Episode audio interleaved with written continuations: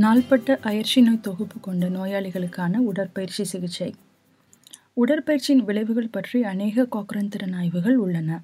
மற்றும் நாள்பட்ட அயற்சி நோய் தொகுப்பிற்கானது பிப்ரவரி ரெண்டாயிரத்தி பதினைந்தில் புதுப்பிக்கப்பட்டது. ஜீன் வில்லியம்ஸ் இந்த திறனாய்வு மற்றும் அதனுடைய புதுப்பிக்கப்பட்ட முடிவுகளை பற்றி இங்கு விளக்குகிறார்.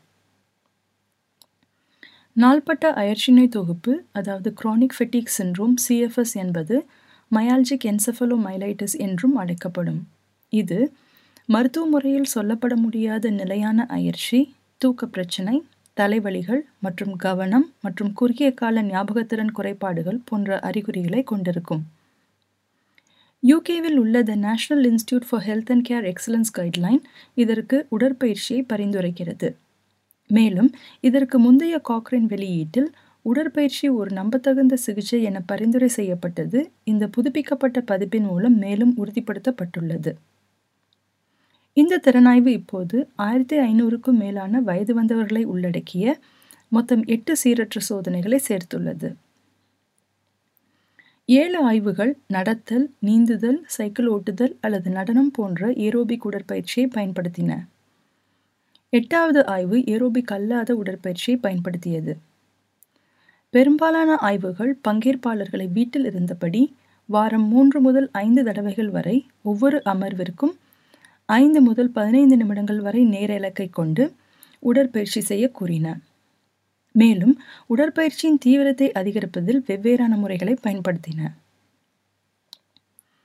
செயலற்ற சிகிச்சை அல்லது சிகிச்சை இன்மையை காட்டிலும் உடற்பயிற்சி சிகிச்சை அயற்சியை குறைப்பதில் அதிக திறன்மிக்கதாக இருந்தது என்று ஒருங்கிணைக்கப்பட்ட ஆதாரம் காட்டுகிறது.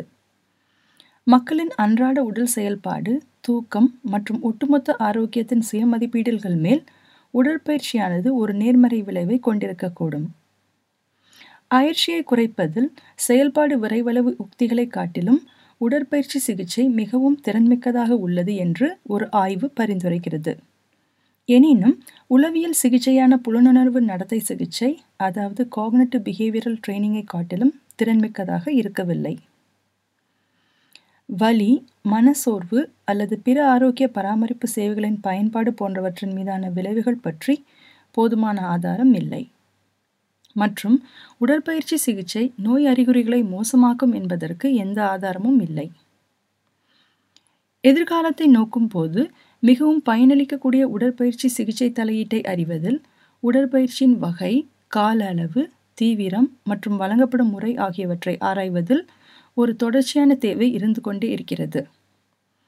தனிப்பட்ட பங்கேற்பாளர் தரவு அதாவது இண்டிவிஜுவல் பார்ட்டிசிபென்ட் டேட்டா ஐபிடி அல்லது ஐபிடி திறனாய்வு மூலம் இது ஓரளவு சாத்தியப்படும்.